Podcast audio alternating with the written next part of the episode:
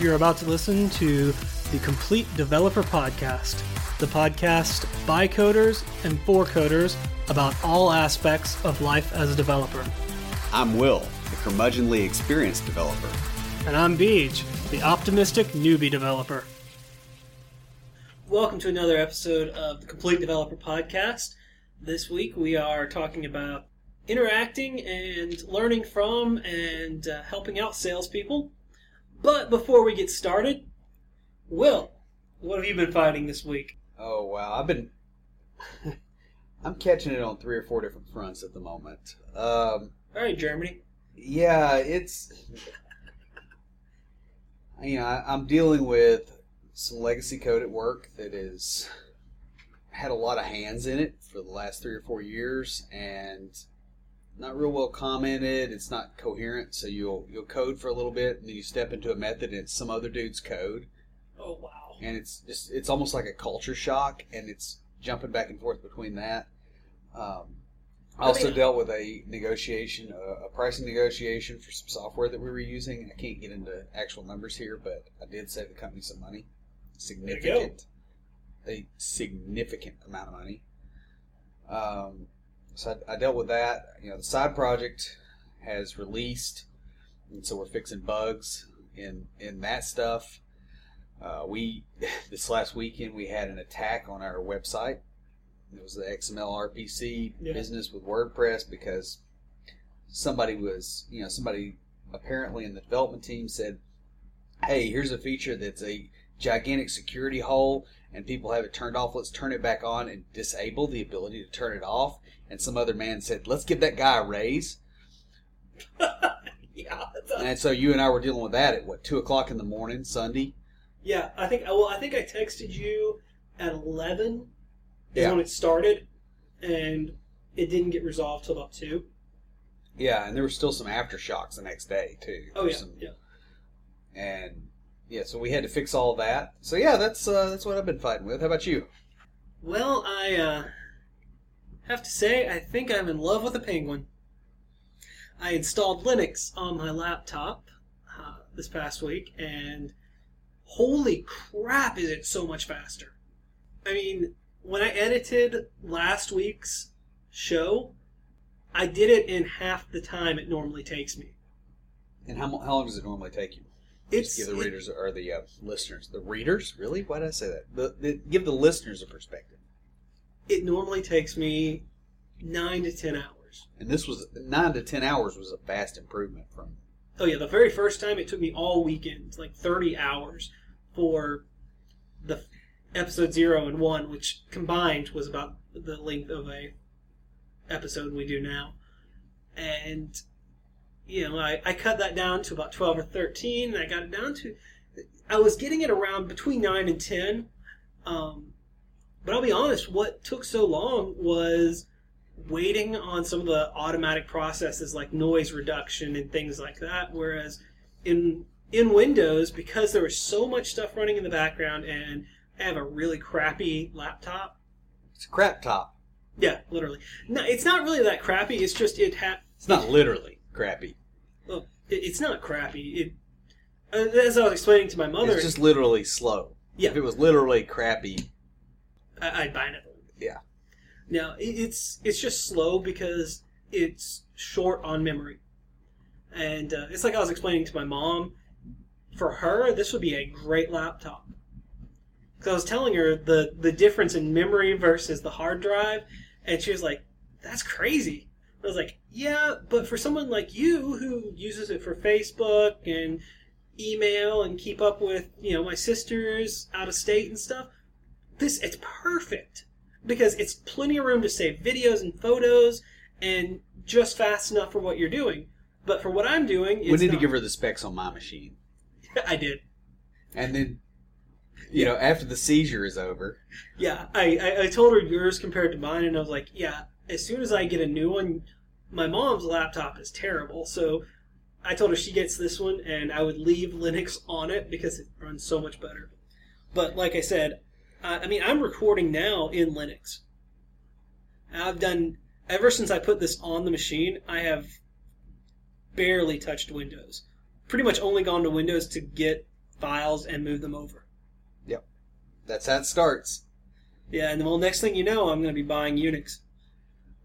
Nah, you probably won't go that far. You'll still probably be a cheapskate. That's true. But you'll be a cheapskate with much more lush facial hair. well, that's why I did it. You know, it was for the facial hair. Yeah. Yeah. Exactly. Pretty much all I've been up to is uh, I installed Linux early this week, and I have been setting that up, and really, I'm just loving it. I've got, uh, well, Will can see my uh, my notebook here. I'll throw a picture on the on the Oh, show notes wow. for it. uh, I've got uh, I printed off a couple of different books on Linux and put them all in a notebook. Um, so it's it's been super helpful. Um, I tell you, I'm able to do more on my laptop than with the Pi, the Raspberry Pi, and so I'm able to understand how to use the Pi better because I can do things on the laptop, and it's just made my life so much better. So Linux is good at that. I mean, I would, I would switch if I could get away with it. But I'm a Windows programmer at the moment. You know, .NET's moving. You know, where Yeah, it's I mean- platform agnostic, but we're not there yet. There's legacy code from, you know, some of the stuff I'm dealing with was written in, you know, the, the last decade. Well, I've, I mean, I've got uh, Visual Studio code on Linux, and that's what I use. That's like my primary editor because I'm going to have a blog post where I talk about the different editors and the goods and bads of them. So be checking out bowtiebeach.com for that. But I, I have I have a fair bit of stuff that actually directly interfaces with the Win32 API.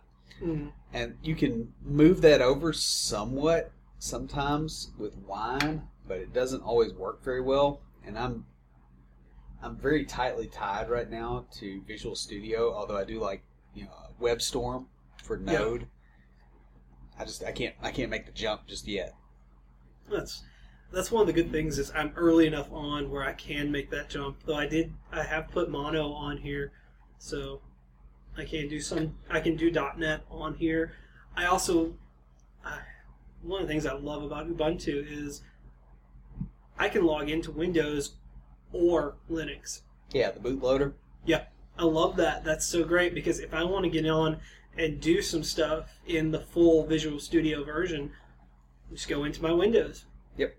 If I want to play games on Steam, which I have on the Windows and have put on on Linux, I just go into Windows. There's no point in putting it on Linux. Yep. I'm keeping the, my Linux uh, operating system as as small as I can because I want it to be the fast version Yeah.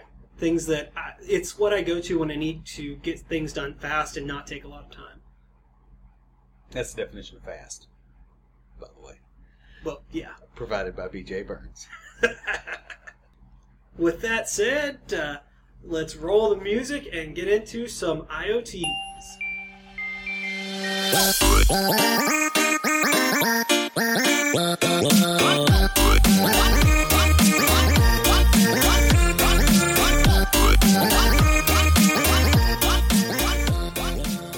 This week for IoTs, I have something that's um, actually an IoTs. Uh, recently, uh, Microsoft opened up their Azure IoT suite for technical preview. I think it was what like a, a couple of weeks ago, wasn't it?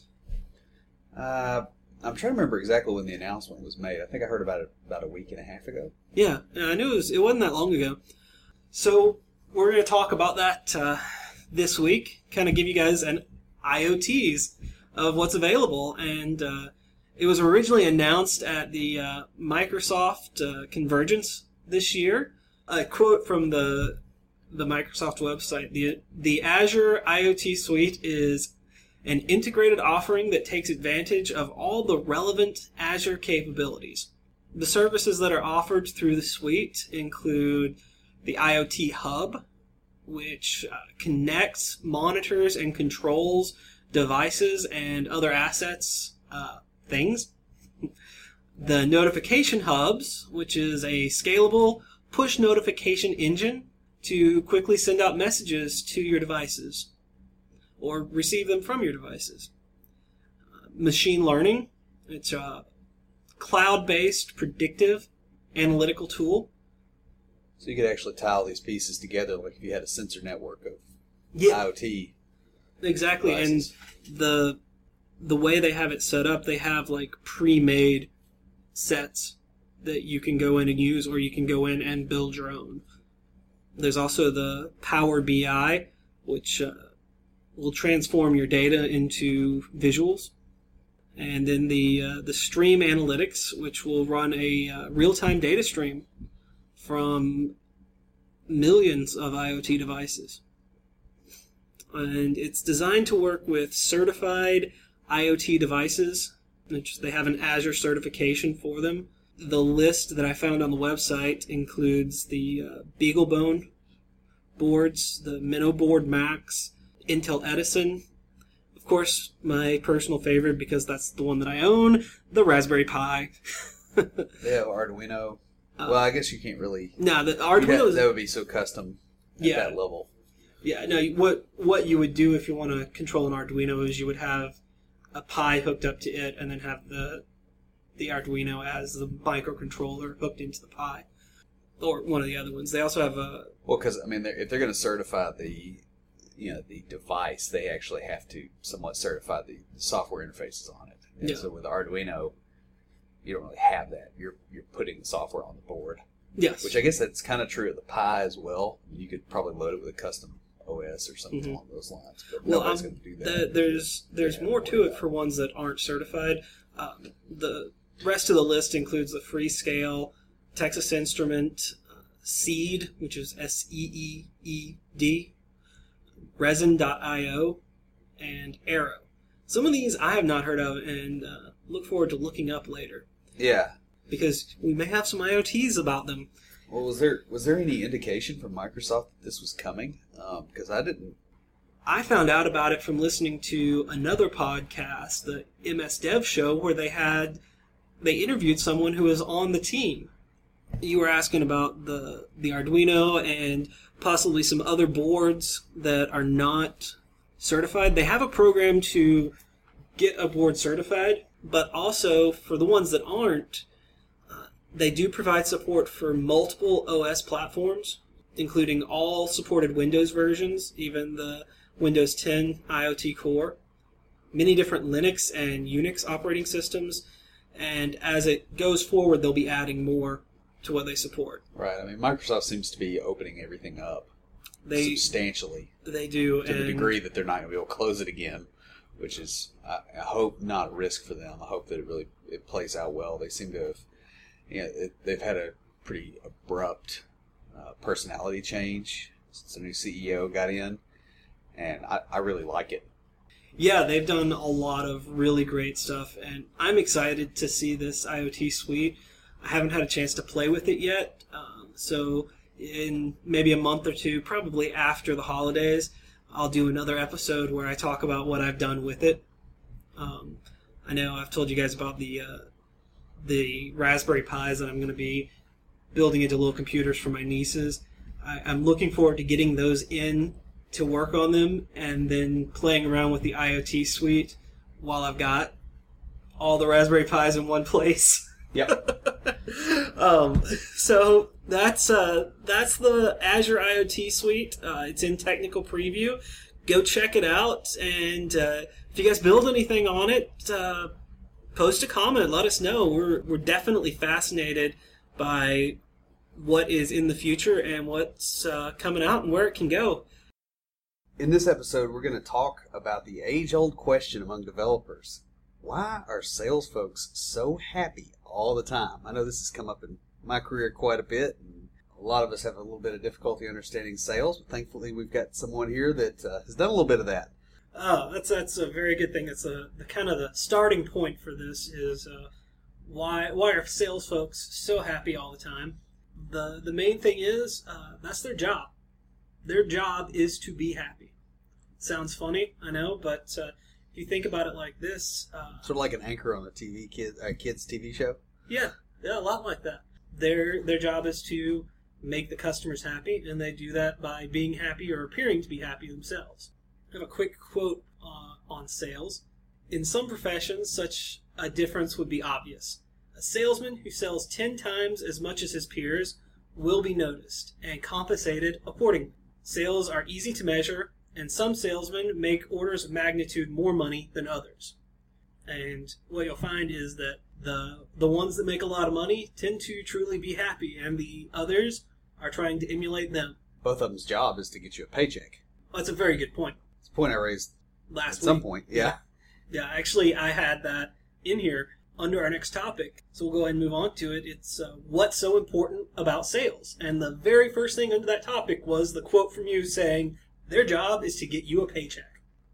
Yep. I mean, functionally, that's that's where the money comes in, Mhm. and it's going out through you. More than likely, as a developer, you're not actually bringing money into the company. Yeah, and like I said earlier, their job is to make customers happy. They do so by being happy themselves. Yeah, and so on the understanding of the role of a salesperson, it's their job to go out and inform the customers of the product that you're making. It's their job to tell them what it has and to make promises to them about what it can do and how it can benefit their business. And we'll get a little more into this when um, when we talk about the sales process. I'm going to kind of give you guys a sales school 101. So the company's approach to the sales department it varies company to company, and that makes sense when you really look at what is the company there for. For a sales-driven company such as an ad agency or a marketing firm or something like that, obviously sales is going to be the most important part of the company.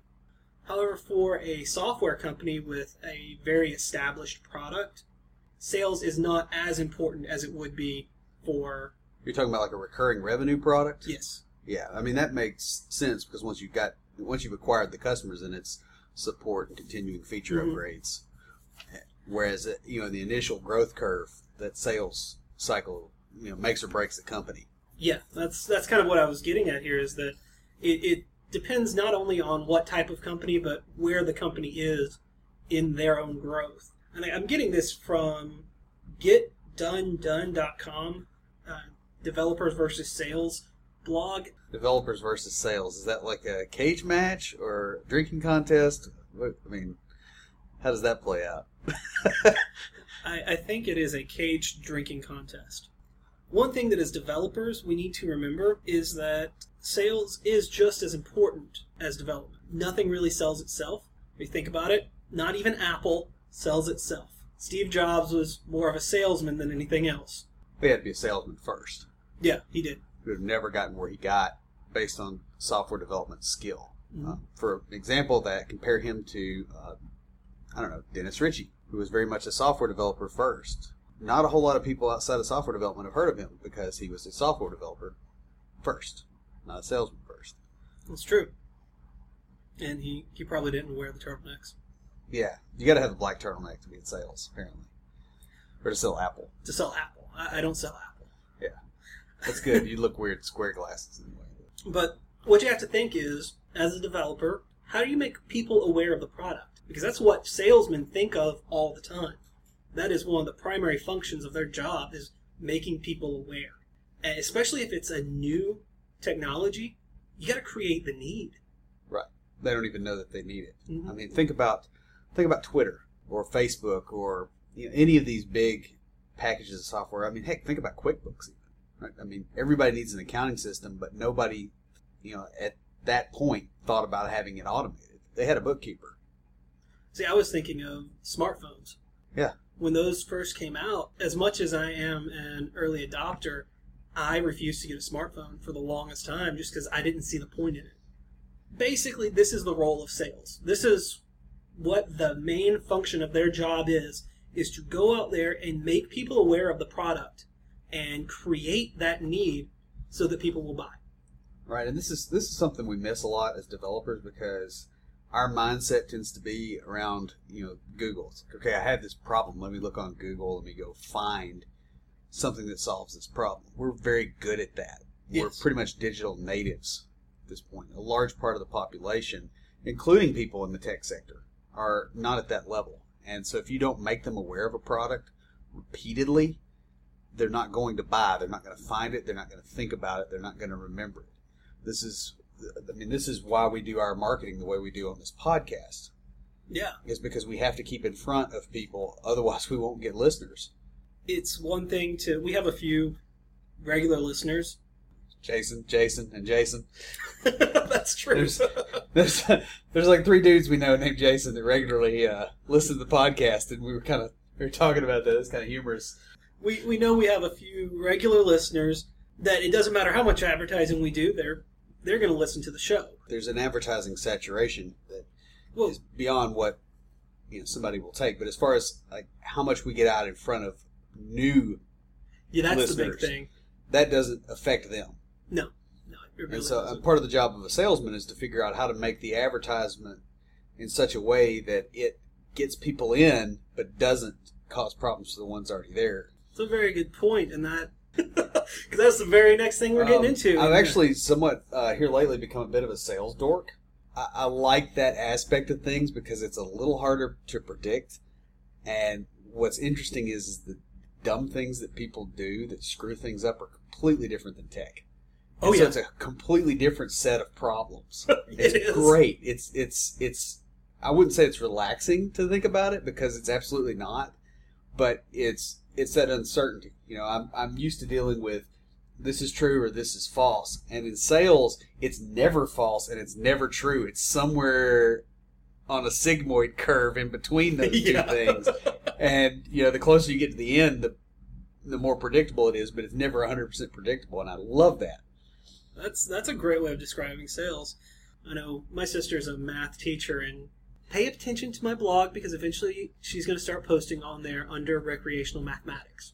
That is cool. Yeah, exactly. And that leads us right into the next topic, which is Sales School 101.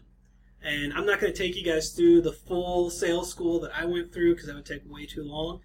Uh, but I want to hit some highlights and some of the important things that'll help other developers to understand the thinking and mindset of the sales department and the sales team. So the first thing that we need to look at is sales is all about managing perceptions. And Will's already hit on this with talking about advertising. Yeah. That's that's number one underneath there is advertising. Well, honestly, development is all about managing perceptions. Everybody's seen the absolute crap code that every system has somewhere. And the fact that you don't highlight that to management at every available opportunity is managing perception. So you're already halfway to sales. Unless you're trying to replace the code, and then, of course, you sell the fact that it's a bunch of crap, as if it were a competitor's product. yeah. Because it is. hmm It, it, in a way, it is, and that's a good way to put it. That's a good mindset to be in when you're talking to to sales folk. Is that's what they're doing? They are trying to, basically, in coding terms, they're trying to sell a rewrite or a change to the customer. That leads to the next one, which is customer acquisition. Very important. Sales pitches, one-on-one meetings, things like that. That you really have to manage how you look. You want to look, you know, salesmen want to look professional. They want to look happy and in a good mood, and they want to be excited about the product. Next is product quality. The sales department, they have to manage the perceptions that customers, the people using the product, have of the reliability, of the ease of use. And we'll talk about this in just a bit, but that may be something that they don't fully understand. And this is where we as developers can come in and help them and explain, you know, what some things that are easy to do to us that once we show the salesman, they're like, oh, wow, that is easy. I can show this to so and so and they'll eat that right up. And if you do it right, they are incredibly excited about it, legitimately, because they that's really are. money coming in for them. The next is product design, and it's the same thing. They need to understand the way it looks, the way it feels, so that they can make the cool factor, so to speak, make it look interesting and appealing to the customer. And this is something that developers are usually not very good at. This is why we have design people to a large degree. There's some developers that cross over. I'm not one of them. I think the pinnacle of user interface design is console apps. No, I'm really kidding. I'm not really that bad, but it's uh, it takes me a bit. But Well, I, I can't say too much. I mean, I did did tell y'all uh, in the intro that I just put Linux on my laptop, so I'm I'm kind of enjoying the console right now too. Yeah. You know, Moving back into the, t- the actual topic at hand, um, another perception they have to manage is customer satisfaction. Even if you have a product that you only sell once, which is very very rare, but that's not going to be the only product you have. Right. And you want them to be so satisfied with that product that before even looking at the competition for one of the other products you offer, they come to you because they know how good your stuff is. That's the way that salespeople think, and that's the way they present to the customers. That also includes account management, so dealing with problems as they come up, support. This month, actually, I had one of my clients call me up because they hadn't received an invoice. And I don't know if it got lost in the mail. I'm quite sure the company I work for would not forget to send out an invoice. Part of my job was to get that to them. That's the kind of things that salespeople deal with because I want them to stay customers. I want them to stay with me. I actually really like the this place, and so um, the people there are very cool. The the last thing we're going to talk about because there's a lot more, and I don't want to keep going, is public relations. I know some developers think about this and others don't about technical writing. There's technical writing in the sales field. This past Monday, I had to go to a regional sales conference. Well, and, you know, as a developer, really, it's this is something that fades into the background. It's almost like it's almost like being in the woods and not ever seeing the trees. If you go to a development conference, there's booths everywhere. You go to CodeMash, for instance. You go to CodeMash. You know, I went there a couple years ago, Sandusky, Ohio. Right? It's freezing outside. There's a water park indoors. There's a group of recruiters in there just absolutely making it rain with free drink tickets. Okay, those people are salespeople, and they didn't just show up with the tickets. Right? This was potentially months planned ahead. You know, making sure that they had all that stuff, making sure they had all the stuff for the booth. You know, managing the logistics of of keeping you know, all their contact lists of everybody they ran into, um, all the advertising stuff that was on the booth. I mean, there's a lot of stuff that goes into this that you never see unless you look for it. It's like, well, it's like a Google search. The average person doesn't realize what goes into it. Well, it's like it's like software in general, and this was a point we'll we'll make later when we're talking about how to how to help the sales department. But it's to a lot of people, computers are a magic box, and to people that don't know the sales process, they don't think about what goes into it. Yeah. So if you think about all those drink, free drink tickets, they weren't free. Yeah, I mean, I, let's, I, I let's bring out the Austrian economics here. I, I, I gotta pull pull in my my Heinlein here. Yeah, there's nothing free. Yeah, there's no such thing as a free lunch, and somebody's paying for it. Yeah. And it's the salespeople. They are paying for it because to them, that's an investment. Right, it is, and they expect to get more out of it. It's the same thing with your Google ads, the same thing with your Facebook ads. They try to get things to the point where they have, they know they can put in dimes and get out dollars. Or they put in dimes and they get out 15 cents. They're fine with that as long as it's an upward curve. Exactly. Next, I kind of want to take you guys through something that I learned in several different companies I've worked at. They send you through a sales school process, like internal sales school, and this is kind of a combination of those, along with a couple of blogs that I found that also had some really good material that I pulled from, and that is the sales process. And if you go online and look, you'll find a couple of different things, either five or seven steps. I learned five, and so that's what I have for you guys. But uh, some of them are broken down even further. I mean, sales isn't a 12 step process. No, thankfully. So, you know, number one's admitting you have a customer. Oh no, no, Sorry. no. that's good. Can, uh, All right. So the sales process. Step one is preparation. So just like in writing code, you don't just go in and start writing. Ideally, yeah. you you have a plan. You know what you're going in to do, and so the first step in the sales process is creating that plan. Well, you know what your end goal is. Going in, there's a couple of things you you have to know. You have to know your customer, your the market that you are selling to. For example, where I work, I sell insurance to individuals at businesses. I am primarily business to business sales. I have to get the business on board before I can even talk to the individuals. My main customer is their employees. My market is the business. The next thing you need to know as a salesperson is the product.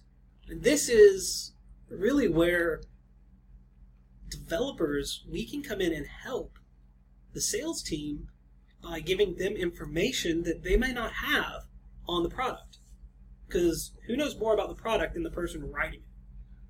Right, and a lot of things um, go through a lot of intermediaries between the developer and the sales folks, and stuff gets filtered out. Yeah.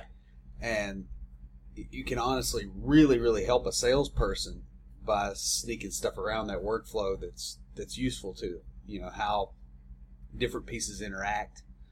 It's almost like giving them insider information, but not illegal. Right, and they you know they really appreciate it, and you know that that makes them more effective, and eventually makes you more money. Yeah, and it can go the other way too, because what the salespeople experience in the field can inform your design choices Oh, yeah. as a developer, and you can make things that are better. And your manager's like, "Wow, you're really good at this." And it's like, "No, the salesperson just told me I sucked last time." but you don't say that, right? Because Yeah. you want to manage your career appropriately. Yeah, and again, that's something we're we are going to get into in a little bit on why all this information is important to you. But yeah, that is very true. So that's step one in the sales process. Step two is prospecting. This is personally my favorite part of sales. It's probably the most annoying part too, but it's so much fun. I'm a people person. I'm very outgoing. If you ever meet me, you you would know I am just Mr. People person. So I love this. And this is the searching for new cloth. He's he's practically a puppy dog with a beard. Yeah, yeah, that's that's very true. Except But- puppy dog can be potty trained. So what prospecting is is going out and getting new customers. And this is where your preparation comes in. In the current job I'm in, the way I was trained was you go in and you prepare your list of clients to go visit that day, and then you do what we call qualifying. And that's for my industry, that's going through and making sure they're not on our do not contact list.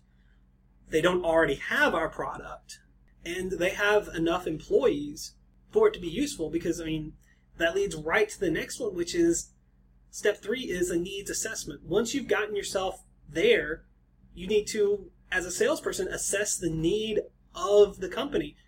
Do they really need the product? Or which product do they need? This is an intelligence gathering step. Which of your products does the customer need? One thing I joke with some of my coworkers about when we're working together is uh, we'll, we'll drive by a place and uh, I'll say, "Wonder if they have our product. If not, they need it." Yeah. And that's that is a sales a salesman's attitude. That really is. That's the attitude they have to have to be successful. Not only are you assessing the need here, but they're also building the need, which leads right into the next step, which is the presentation. And that's where you meet that need. You show how that need that you have really built up is met by the product that you have. This is where you demonstrate the product. Show what it does, show what it can do, show how it is useful to the company. This is where, as developers, our input can really help with the process. This is also where the salespeople can say, you know, I was presenting this and they asked me if it did this or if we had this feature and I didn't know. And I, I told him I don't think so. Um, but that's where you can get ideas from the salespeople because they're managing objections here. Because this is the point where they demonstrate the product and then the potential customer is throwing things out at them as to why they shouldn't buy it. Their problem plus your solution equals your money. That's a very good point. And we tend to leave that off the table. You'll notice that it's not your technology, it's your solution.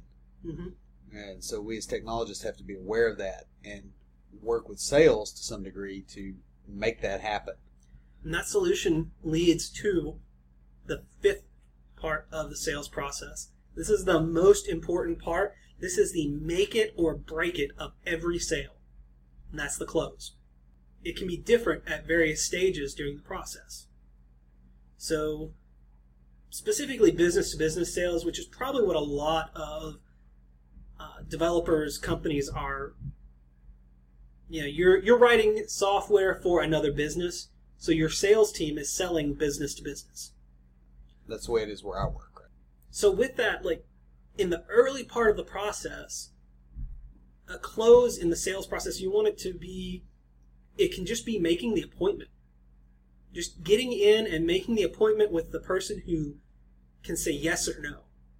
In this case, they're selling an appointment, not a product, not a widget. Later in the game, you may need to meet with a committee. And in that case, you're selling a meeting. Well, it's sort of like dating. Yeah. It's yeah, it really escalating, if if you will. It's it's almost a seduction of the client.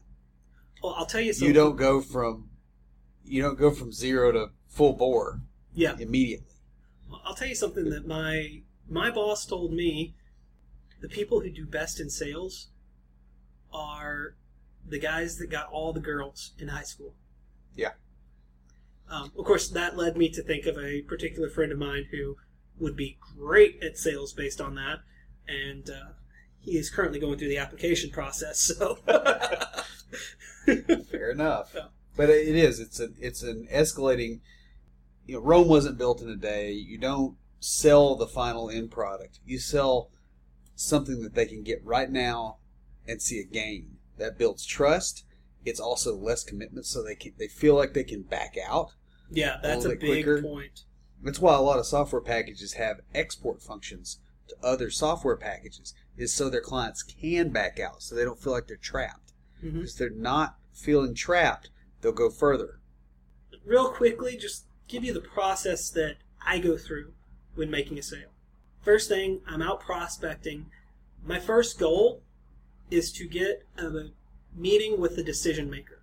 I want five to ten minutes, sit down with them to explain the product, tell them what we have, why they need it, and how it's going to benefit their employees. And that is my first close, is getting that meeting. Now, in that meeting, I'm explaining those things to them, and the close there is I want to get them to understand the need for the product so much that they want me to come back and do an employee presentation. Well, and I'll add a small anecdote here. Um, when I was very, very young, I sat in my grandfather's office and he got an invoice um, that he was sending out to a client, and it was for a uh, it was a bill that was I think it was like two hundred dollars for heating oil. And I was probably, I don't know, four or five years old. And this seemed like a tremendous amount of money, more money than I'd ever seen in my life. And so I asked him, you know, how does this person, if they're paying you this, how do they have any money left for anything else? Bear in mind, this, this is four or five year old me. And my grandfather didn't completely get it immediately, but the lady that worked in the office with him did. And you know, she asked him to explain a little bit more clearly, and he looked at me and he said, uh, he said, well, if every time I give you ten dollars, I earn twenty dollars as a result of that, how often will I give you ten dollars? And the answer is, of course, every time. And that's the way a lot of these sales things work, especially business to business, is that you show the company that they can make a quick or maybe not necessarily quick, but they can make a good return on investment from the expenditure with you. So you're essentially persuading them that, hey, this is the direction to go to improve your situation. Exactly. The next step, once I'm in front of the employees, is to get them to want to buy the product. And this is kind of the final close is the employee enrollment, where I come back and they they actually buy the product in sales school, we learned a couple of kind of rules, uh, rules of the road type stuff, and one of those is the ABCs of sales. And it's really simple, kind of funny, but it's always be closing. Now, I just explained what closing is, and yes, it is the final stage in the sales process, but as you can see, there's multiple points where, where I'm closing making a sale really, as a salesman, I need to be closing from the very initial approach. That is my end goal. Because that's what gets the sale. The close is the sale. And that's where I need to be going. So my mind is on the close the whole time. Closing, it's all about overcoming obstacles. In uh, the presentation, you manage objections. You manage those with the close in mind. And each time you manage an objection, you're closing. For those of us that uh, are American football fans, when we're watching a game, every play is a play to score. It may just be a, you know, two yard run to get the first down, but it's a play to score. And that's the way that the players have to look at it because that's their goal. Their ultimate goal is to score. So every play is a play to score. And lastly, in kind of our sales school here, is the 80 20 rule. This applies to a lot of different areas in the sales field. I'm just going it to hit. applies everywhere. It's Pareto Yeah, rule. Everybody needs to look that up. the 80 20 rule. Yep. Yeah, it's, it's very important. I'm going to hit a couple of things here uh, quickly just because it's something that's so prevalent that most of us already know what the 80 20 rule is. 80% of your initial approaches are going to say no. So 80% of the time, it, usually it's more than that. In my experience, it's about 90% of the time. When you go out there and the first time you go into a business and talk to somebody, I'm not going to get that decision maker meeting. And this is this is before trust is built in the product, in your company, and in the salesperson. Um, this is before you've created the value, before you've identified the need.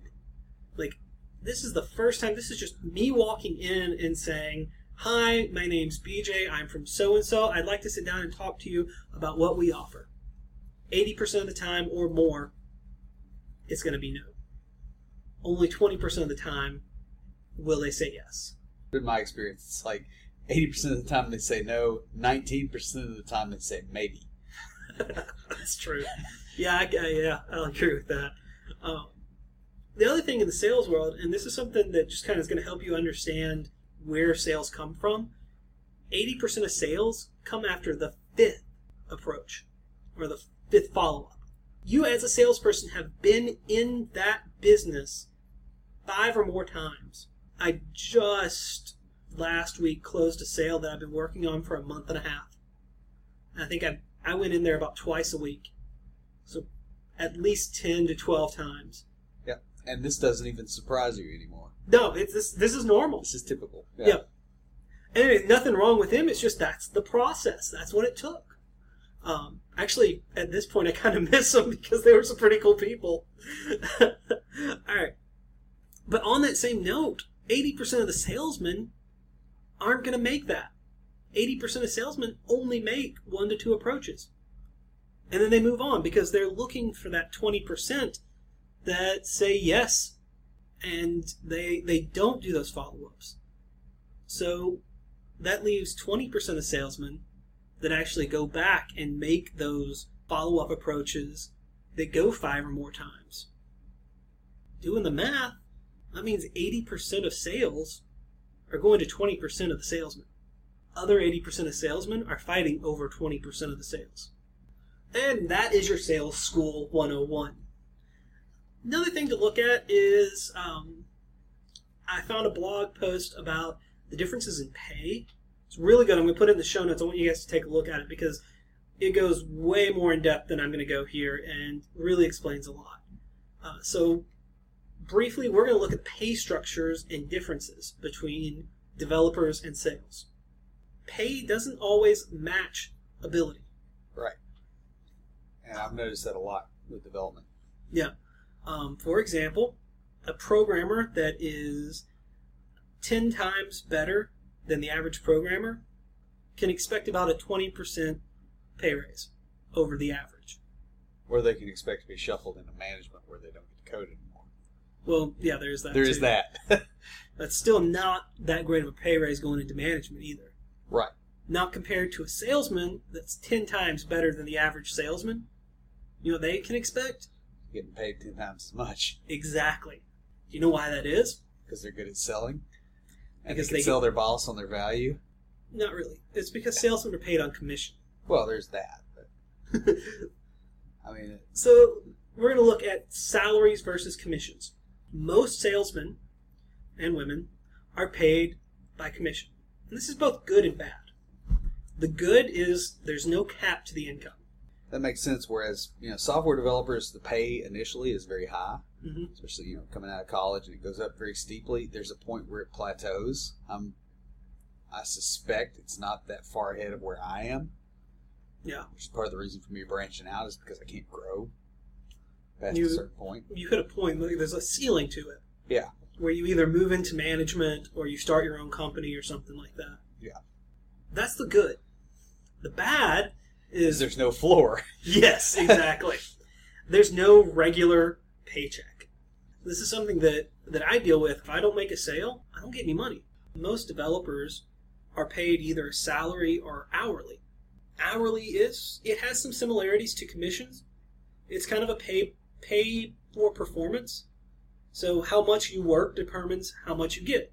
Yeah, it If also has similarities to heroin addiction because you know they're they're really happy when things are going well, and then otherwise they're just sitting and twitching in a corner.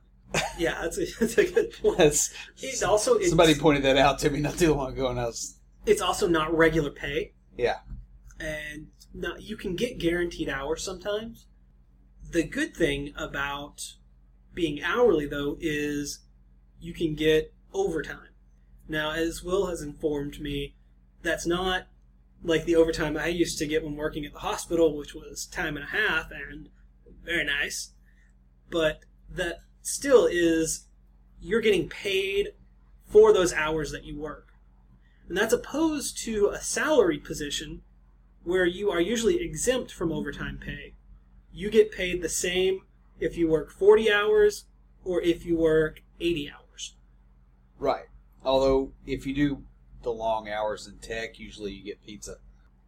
So salaried is usually exempt, meaning they don't get paid for that extra work. However, you do get a regular paycheck that you can rely on and you know how much you're going to get each month, two weeks, week, depending on your pay structure. Finally, we get to so what? What does this mean for me as a developer? Well, for one, the sales team needs to know about the product you know the most about the product because you're the one that's making it. You know what it can do, you know what it can't do, and What you it could possibly do at some point in the future yeah, with with small modifications. you know the timeline of production. You probably know what the the backlog is for features to add. Yeah. Uh, that's a big thing for salespeople. Just letting you know, if they if you tell them, oh hey, we're working on this, they can make that a selling point. And they can also time the sales appropriately Exactly. as well because if it's hey this feature's coming out when this sort of stuff goes through a whole lot of filters i'm i'm not a huge fan of that i really think that development and sales should interface very Mhm. closely there's a lot of companies that really silo the salespeople off because they annoy developers in Yeah. a lot of ways. It's because you know manage the communication. Don't cut it off. Because we can both learn from each other. We can both kind of help and work as a team. And really a lot of times the sales team drives development and vice versa. Hmm because if the developers are, are saying hey look you know this this feature isn't ready yet the sales guys need to downplay that a little bit and so it, it changes their behavior. They change your behavior. You go okay well, hey our clients keep getting confused by this one way that we do things. Let's do this in a smarter way. Or the clients keep asking for this one thing. Yeah. Can is this something that we can add?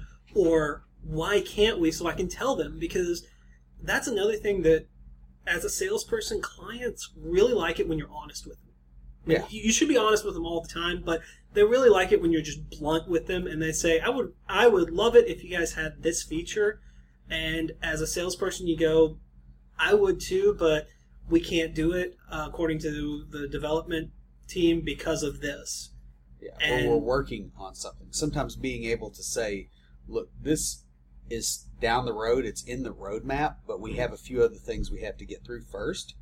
When you're honest about that, I mean, I've been on the other side of the sales table. I was today, Yeah.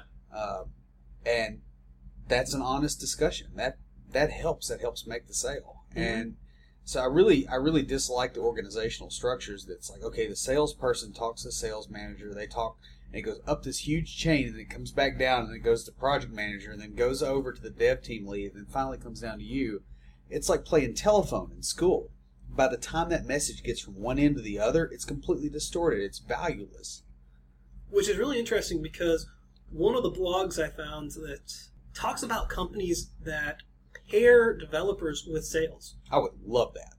and it's it's mainly for like large sales where they need someone that knows what's going on really in depth to come in and explain that to the tech people at the company but i think it's such a brilliant idea if you can get a, a dev person that is comfortable talking to the salespeople even if they don't talk to clients just having them there to say oh, hey, no we really can't do that or that's way down the line. Or hey, that'll be that'll take five minutes. Upsell it for twenty k. Yeah, exactly. that happens too. Let's let's be honest here. That that happens as well, and it, it you know it can be advantageous for everybody. So uh, We're just about done. I have one very last point to make, and that is salespeople. They have their own kind of intelligence. I know. I know a lot of times. well, the stereotype is that they're dumb, and they absolutely are not. No, not if they're And successful. They are, you know, they're playing a numbers game. They're doing a whole lot of stats. They're doing a whole lot of other stuff, but it's it's behind the scenes to a large degree because that's not. Well, again, they're always they're rep, they're managing their reputation. Mhm. They're managing the appearance of what they're doing because that's what they do all day. and it has to appear really easy for them.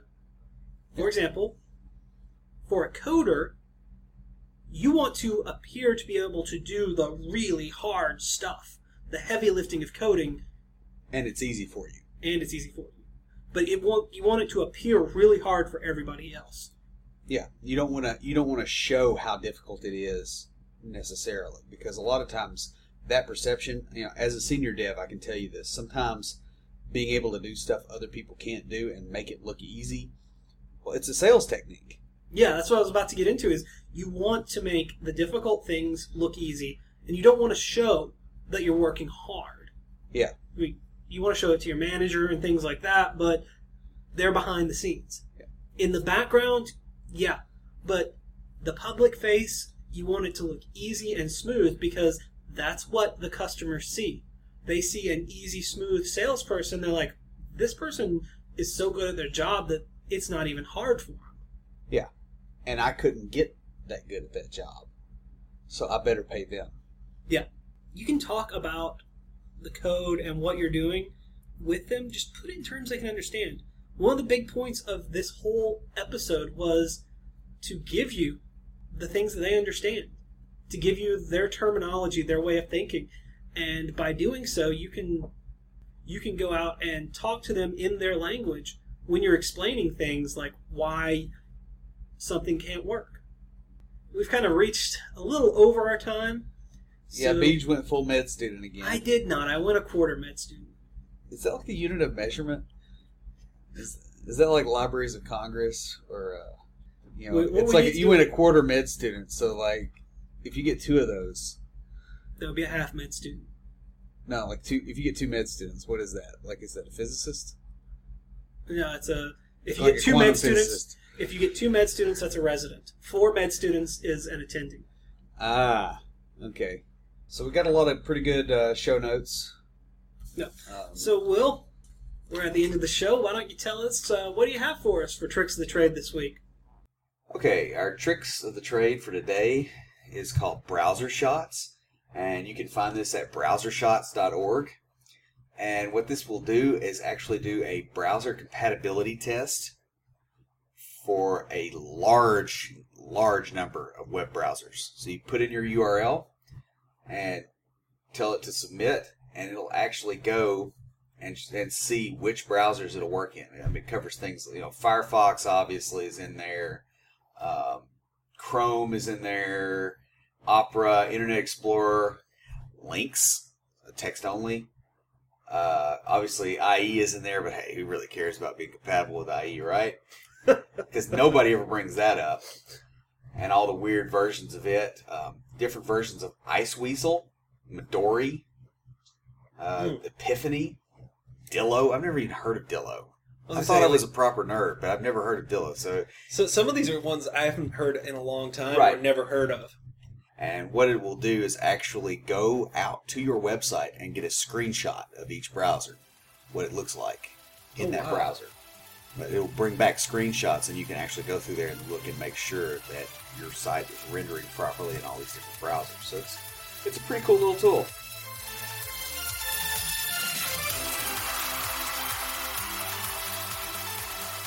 If you have a question or comment for us, please email us at neckbeards at completedeveloperpodcast.com. Our theme music is an excerpt from Stand By for Titanfall by Pure Bells, available on SoundCloud and licensed under Creative Commons. The intro music for IoTs is OMFG Hello by Argofox and is also licensed under Creative Commons and available on SoundCloud. For references, show notes, and to sign up to our email list, be sure and check out the website at www.completedeveloperpodcast.com. You can also follow us on Twitter at CompleteDevPod and like our page on Facebook to keep up with news about the show. Thanks for listening. See you next time.